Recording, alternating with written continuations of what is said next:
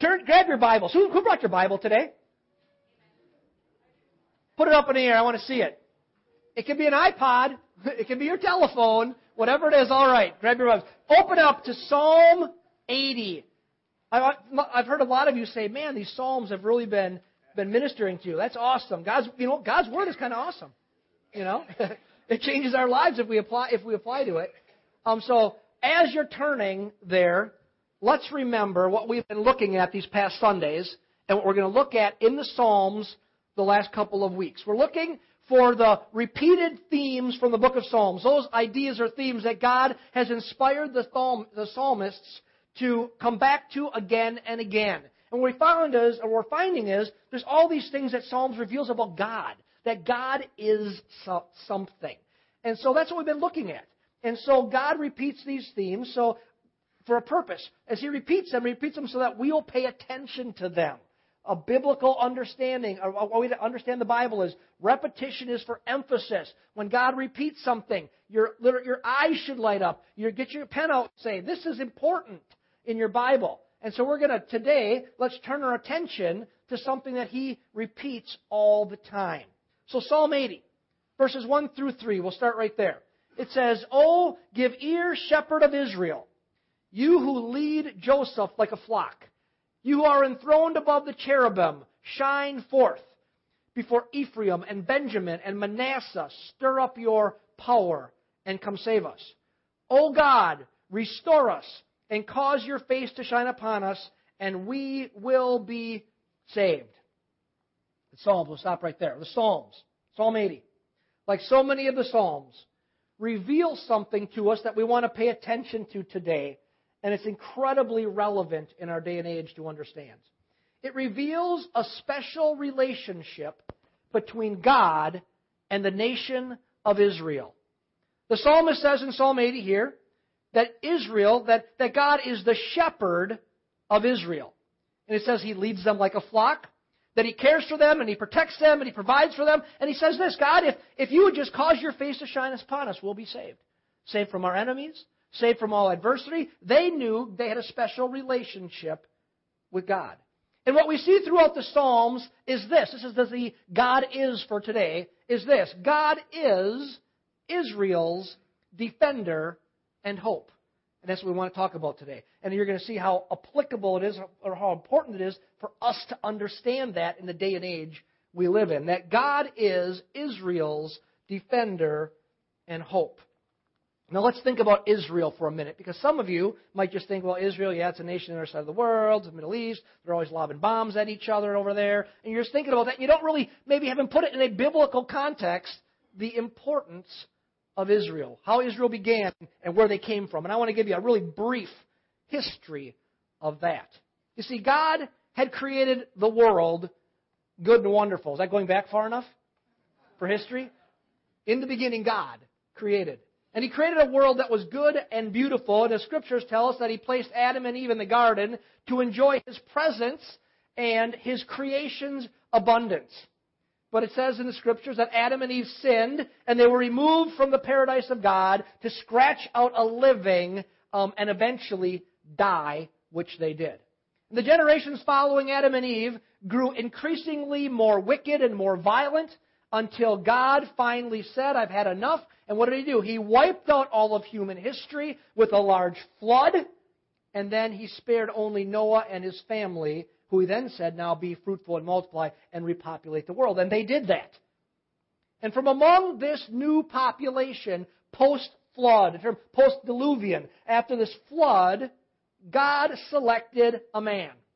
He said, I've been dealing with all of humanity as a whole, and that's not going so good. So now I'll pick one guy and I'm going to do something to this one guy. His name is Abram, who we later know as Abraham. And he says, you know what? I'm going to pick this one guy, and he is going to be the father of a nation. And he did it for a reason. He said he's going to be the father of a nation through which God himself would reveal his unconditional love. People would understand who God was by seeing how he interacted with Israel, and through which he would bring a Savior that would rescue people from the effects of sin that had begun with Adam. That was God's plan. It's why He started a nation through Abraham. God chose Abraham to father a nation, the nation that we today call Israel, we think of as the Jewish people. God made a deal with them. In the very beginning, in Genesis, God says this, and it's going to be up on the screen. It's called the Abrahamic Covenant. It says that I will make, um, I will make you a great nation, and, you, and I will bless you, and make your name great. And so you shall be a blessing, and I shall bless those who bless you, and the ones who curse you I will curse, and in you all the families of the earth will be blessed. That was the promise, the deal, the covenant that God made with Abraham, saying, I'm going to make a nation out of you. I will make a great nation. And I will bless you, and I will bless those who bless you, and I'll curse those who curse you. Now, that has ramifications in our foreign policy. So, Israel has this special relationship with God from the day, it, no, from before it was started. He said, Abraham, this is what I'm going to do. That God is, he said, I will be your defender and your hope. And the Psalms continually repeat this. If you read the 150 Psalms, you see this all the time. God talking about his special relationship with Israel. And what we see so plainly from the Psalms is that God loves Israel and always will love Israel. He loves the Jewish people, always will love the Jewish people. He will always love the descendants of Abraham. Now that makes sense so far? Okay. Now, Psalms reveal something else about Israel, and it's this. And it's kind of surprising, but it's going to answer some questions for you. It says that others hate Israel and want to destroy Israel. God loves Israel. God's got a special place for Israel. But others hate Israel and want to see Israel destroyed. Turn just one page in your Bible, probably to Psalm 83. Look at the first four verses. This can explain a little bit for you from the 6 o'clock news. Do people still watch the 6 o'clock news? Or is everything on the internet? You know, I don't think I've watched the news in forever. I just go and look what's happening on the internet. Um, oh God, do not remain quiet. Do not be still and, oh God, do not, silent and do not be still. For behold, your enemies make an uproar, and those who hate you have exalted themselves.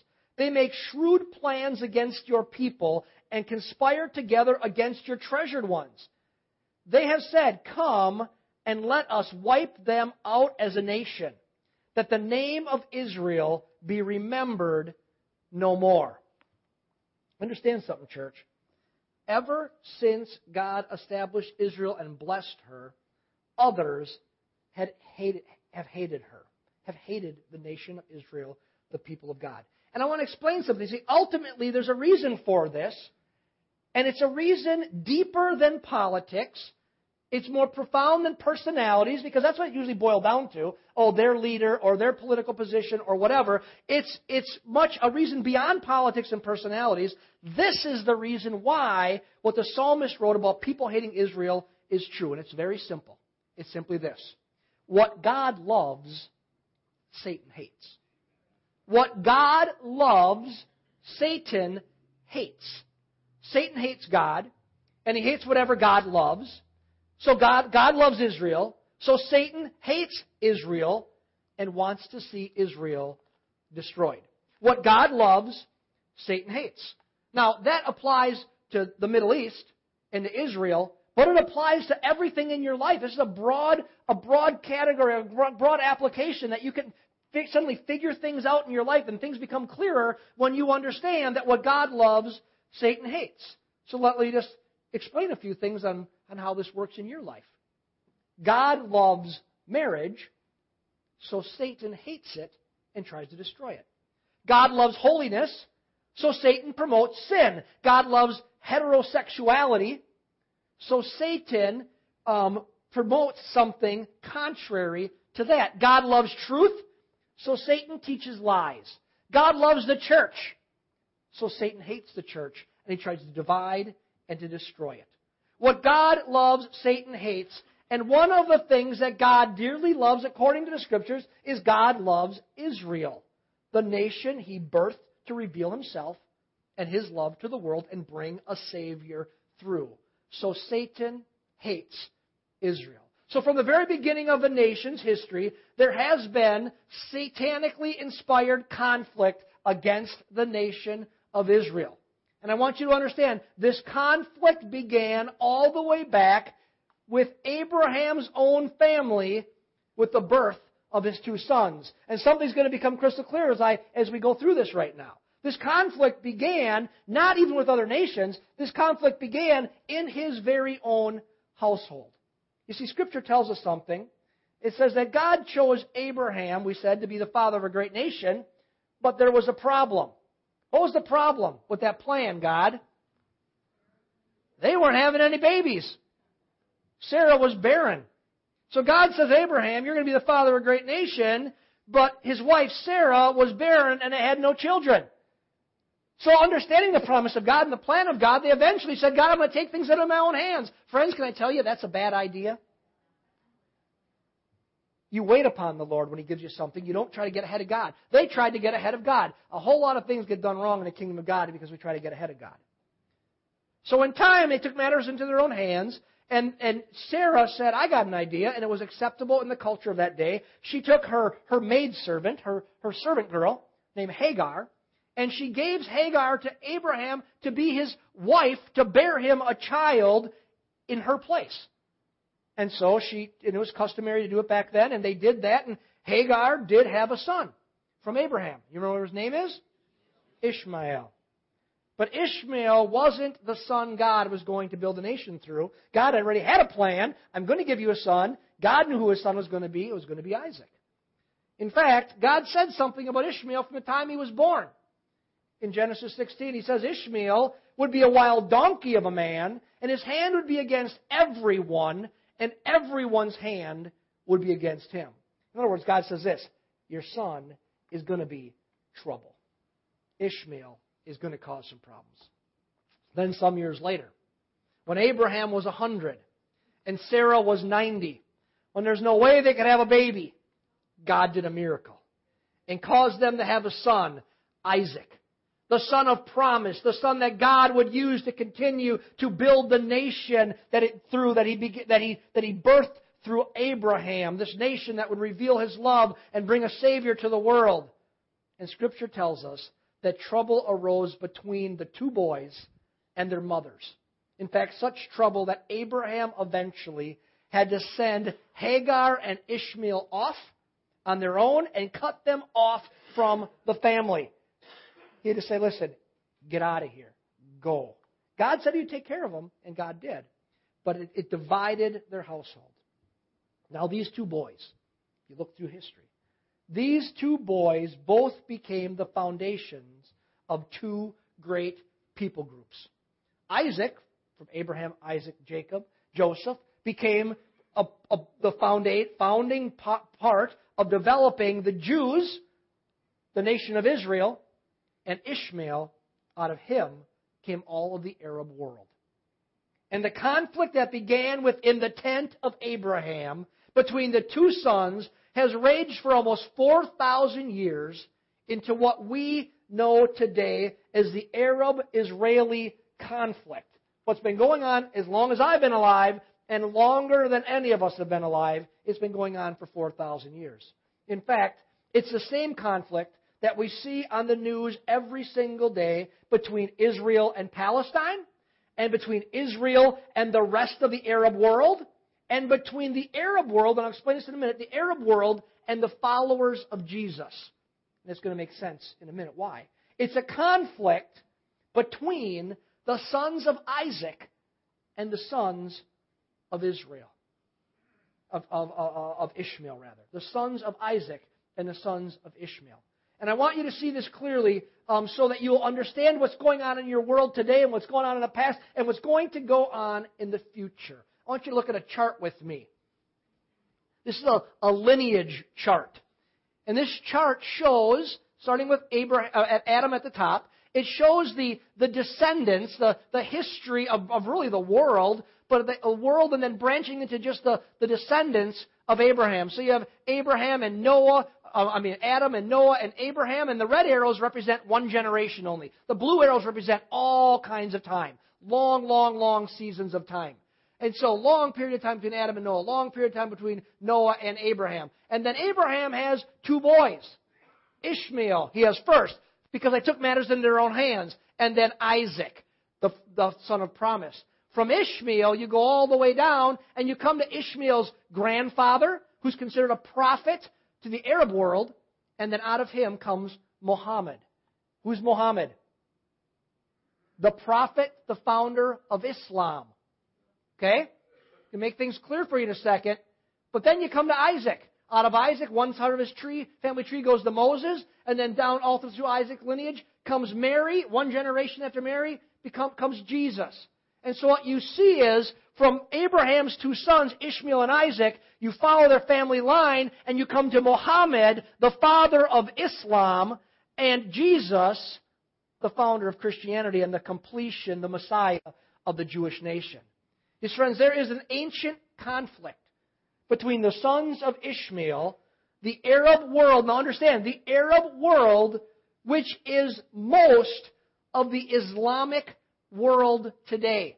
Most of the, the Islamic world, the Muslims, are in the Arab world, followers of Muhammad, the son of Ishmael.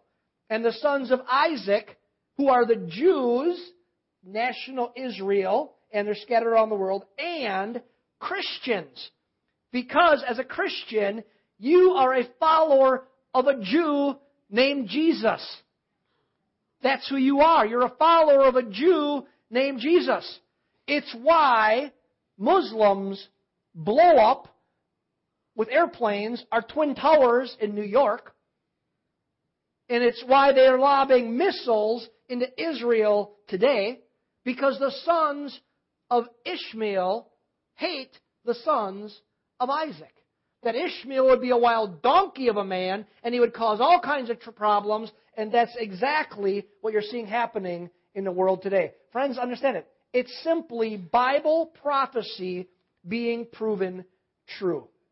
And church, this is so important for us Christians to understand.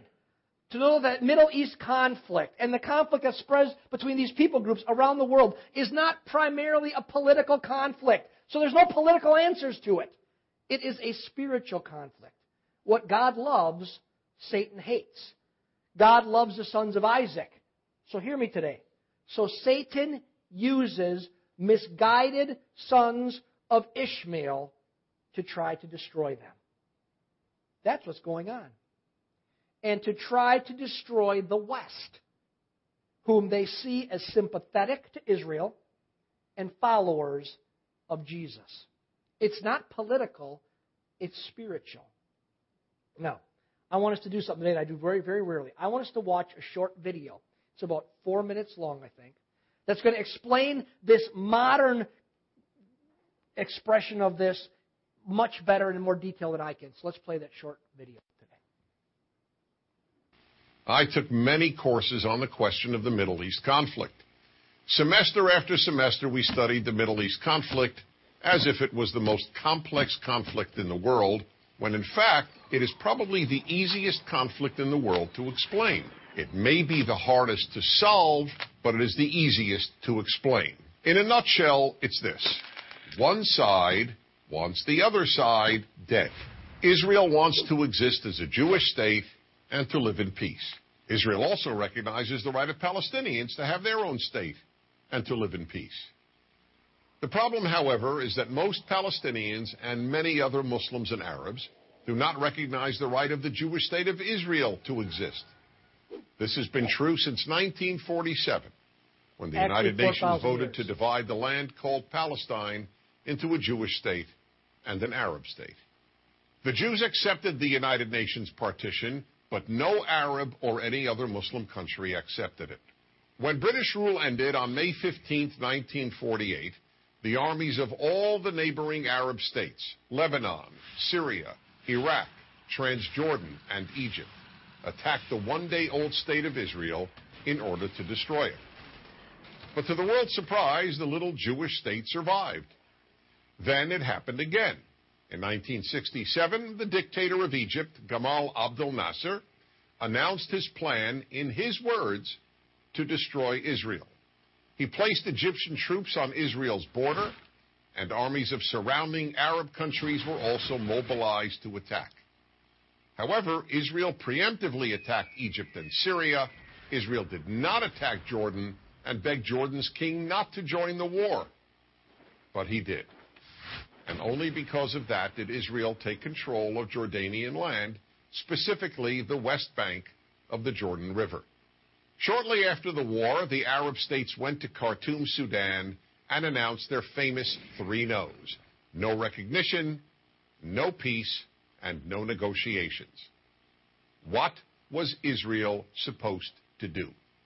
Well, one thing Israel did a little more than a decade later in 1978 was to give the entire Sinai Peninsula, an area of land bigger than Israel itself and with oil, back to Egypt because Egypt, under new leadership, signed a peace agreement with Israel. So Israel gave land for the promise of peace with Egypt, and it has always been willing to do the same thing with the Palestinians. All the Palestinians have ever had to do is recognize Israel as a Jewish state and promise to live in peace with it. But when Israel has proposed trading land for peace, as it did in 2000, when it agreed to give the Palestinians a sovereign state in more than 95% of the West Bank and all of Gaza, the Palestinian leadership rejected the offer and instead responded by sending waves of suicide terrorists into Israel. Meanwhile, Palestinian radio, television, and school curricula remain filled with glorification of terrorists, demonization of Jews, and the daily repeated message that Israel should cease to exist. So it's not hard to explain the Middle East dispute. One side wants the other dead. The motto of Hamas, the Palestinian rulers of Gaza, is We love death as much as the Jews love life.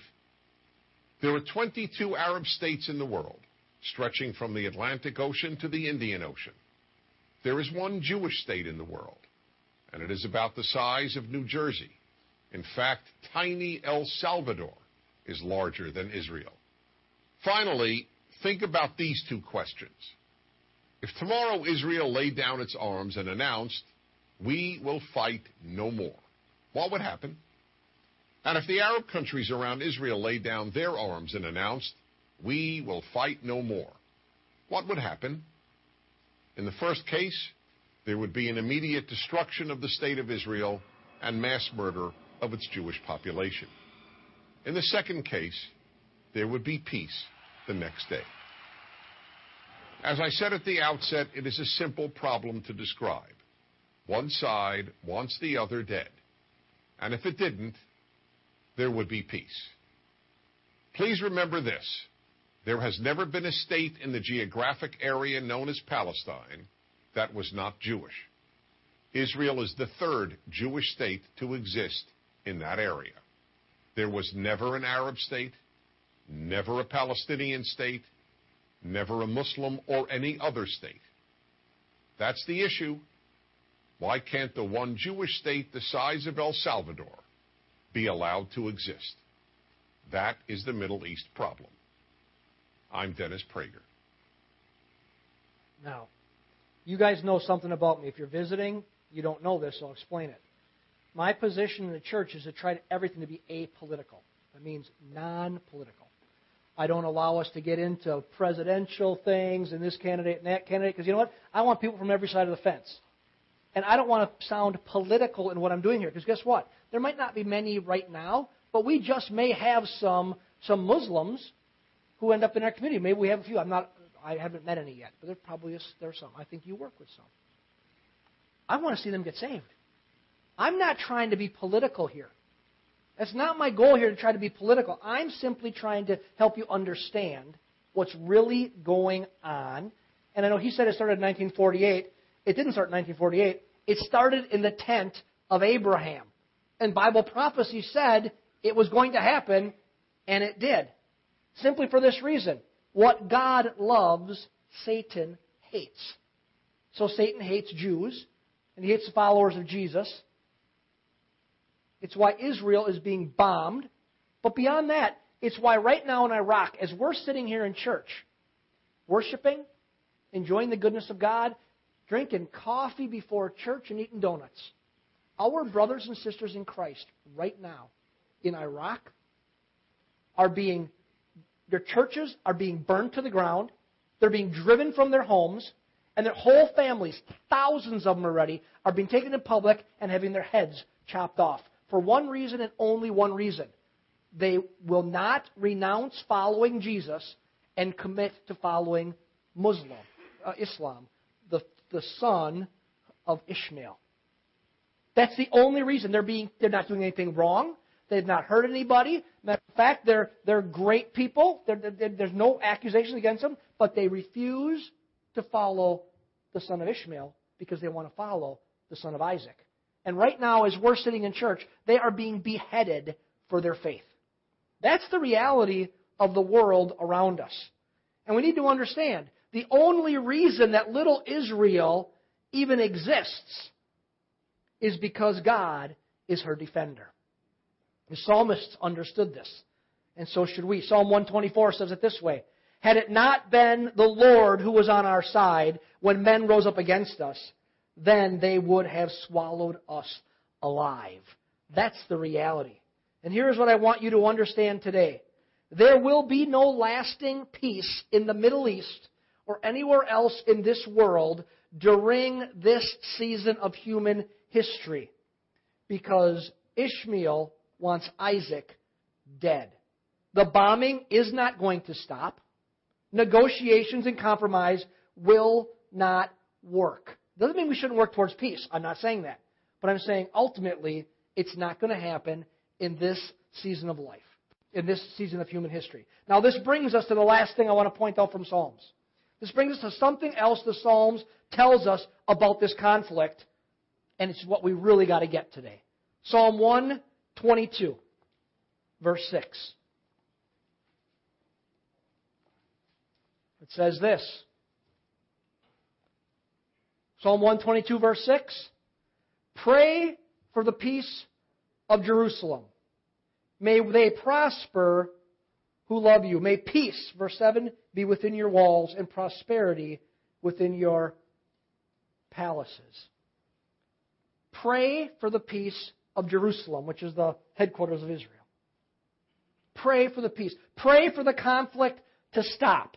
Now, if you're like me and you're logical, you got you got everybody got to get their ducks in a row.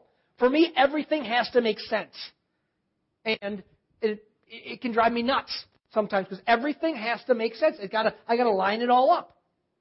The question I have when I read this is why would God instruct us through His Word, through the inspiration of a psalmist, to pray for something that will not happen?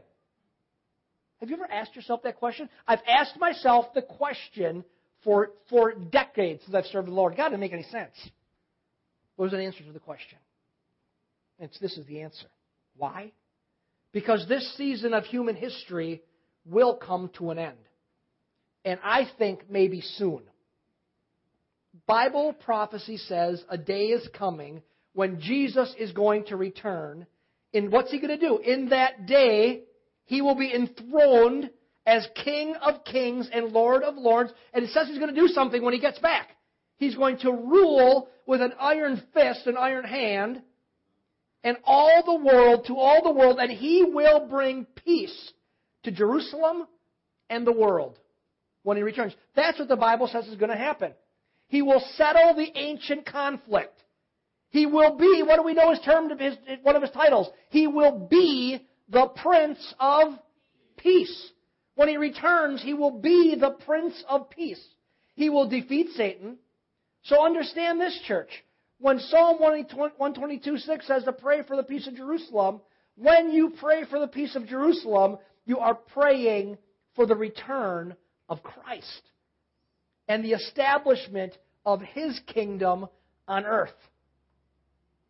So when Jesus said to us, when you pray, pray this way Thy kingdom come, thy will be done on earth as it is in heaven. That's, that's, that's the outcome. That's the final outcome. When, when, this, when, the, um, when Paul finishes an epistle and he says, even so, Mar- Maranatha, even so, come Lord Jesus. Come and wrap this whole thing up. Come Prince of Peace. Friends, when you pray for the peace of Jerusalem, you're praying for the return of Christ.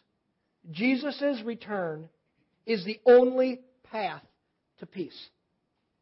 So realize that as you watch the news and hear of ceasefires and peace treaties and pressure being put on little teeny Israel to basically give up everything or we're going to continue to blow you up. And this whole conflict that's going on right now literally has nothing to do other than Israel defending itself and finally saying, we're going to go into, into Palestine and we're going to blow up all the tunnels that they're bringing missiles through to keep shooting at us.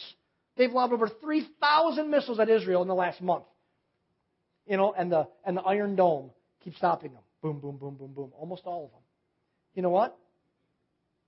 There's never going to be peace until Jesus returns. So realize that as you watch the news and hear of ceasefires and peace talks. The way we see peace come to this world is number one, we come to know Jesus and we bring peace into our world. That we act as representatives of Christ and we bring peace into our families. We stop the chaos among our families and our friends. We act like Jesus. But then peace in the world will come when the Prince of Peace comes. And he comes back to the Mount of Olives. In Jerusalem, is what it says. That's where he's going to come to establish himself as a Prince of Peace and establish his rule and reign on earth for a thousand years before we go into the rest of eternity. So, you know what? That is the path of peace. Jesus. He's the only answer for the world today. Get this if all the world came to know Christ today, peace would happen. Because we'd be following the sons of Isaac and not being attacked by the sons of Ishmael. That makes sense? All right. Now, one closing statement before I say this. That does not mean that Christians and Jews have done everything right. Brett and I were talking about this in a Revolutions class last year, and he said something to me as I was preparing this, before actually before I was preparing this, but it affected. He goes, Dad, you know, I was reading about the Crusades. And he said, You know that Christians, when they go on the Crusades, and they'd go off to fight the Moors, the Muslims in Jerusalem, they would stop off and slaughter whole Jewish, Jewish cities on the way. He goes, Why'd they do that? Who God loves, Satan hates. And these people who claim to be Christians weren't really, weren't really Christians, obviously, or understood what God wanted.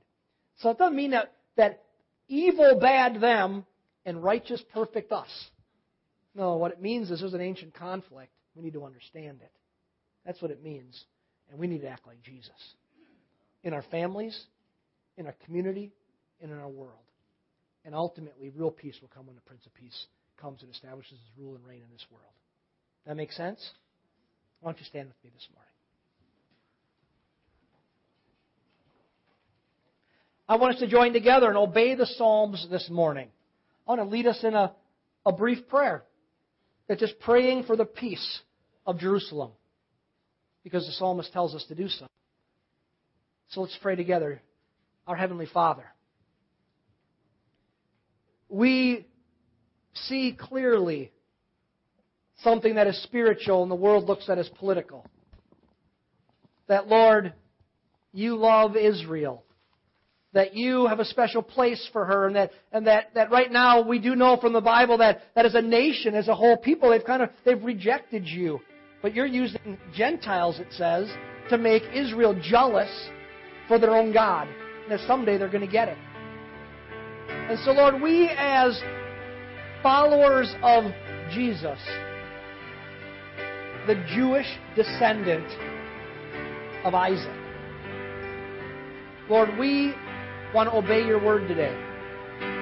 And we lift up that conflict in Israel. And we pray somehow, God, even though we know from the scripture it really won't be lasting, it'll never ultimately happen, we do pray for the peace of Jerusalem. We pray, God, somehow bring a calm to that place. But ultimately, we pray this. We pray with the Apostle Paul. Maranatha. Even so, come, Lord Jesus. Heavenly Father, we're ready. We know it's your timing when you return, Jesus, but we're saying, we obey your scripture and we say, Lord, come back. Come back and establish your rule in this world. Come back and redeem your bride. Come back and receive us to yourself. So, Lord Jesus, we pray, we want to see you enthroned in, as the Prince of Peace in this world, a world that doesn't even know you're real, but you really are in control of everything. So, Father, we pray for the peace of Jerusalem. In so doing, we're praying for peace in the Middle East and around the world because you're going to come back. Come and establish peace, Lord. Now, Lord, we know something else. And as we're all in prayer this morning, we understand this. That there's another kind of peace that you bring. There's a peace that comes from a person who didn't know you coming to know you as Savior and Lord. Being grafted into the family of God and becoming one of those blessed ones that you say you love Israel and that we become grafted into that lineage when we become followers of Jesus, when we become Christians. And His special love and blessing rests upon us. And it's just possible, Lord. I don't know what you do, that just maybe there's someone here today, maybe many people, who have never really made you the Lord of their life, Jesus. They've never really come to understand that they need to die to their old life and live in Christ. That you want to help them overcome the past. And you want to give them something brand new. You don't want to just clean them up. You want to make them brand new, transformed to the power of the Holy Spirit and that you said that that peace that comes from that can happen to any person at any time when they say yes to you. When they say, I want to turn away from my old life and I want to accept Jesus as my Savior and Lord. And so maybe you're here today with our eyes closed and our heads bowed. And you say, I've really, Pastor Mark, never accepted Jesus as my Savior, but something's going on inside my spirit today. I don't even really maybe know what it is, but something is saying, This is for me. Friends, that's the Holy Spirit of God doing what He says He would do, pulling you to Himself. And I want to have, give you an opportunity to respond. So people, their eyes are closed, their heads are bowed on a private moment, but you say, Today, I want to give my life to Jesus. This is what I invite you to do right now. I won't call you up, but I want to see you to pray with. I want you to raise up your hand. When I see your hand raised, I'm going to tell you to put it back down. Just slip it up, and we're, I'm, we're going to pray together as a church. Thank you, Jesus. Praise you, Lord. Well, Heavenly Father, we love you. We thank you for your goodness. God, we want to see you return, and we pray bring peace into the life of every person in this place. Help us be people who are who are agents of peace. You said, blessed are the peacemakers. But ultimately, Lord, bring peace to this world. Peace to this world, God, by coming back. So, Lord Jesus, we welcome your return into our lives now and into our world at your appointed time. Thank you, Jesus, for your word. And everybody said,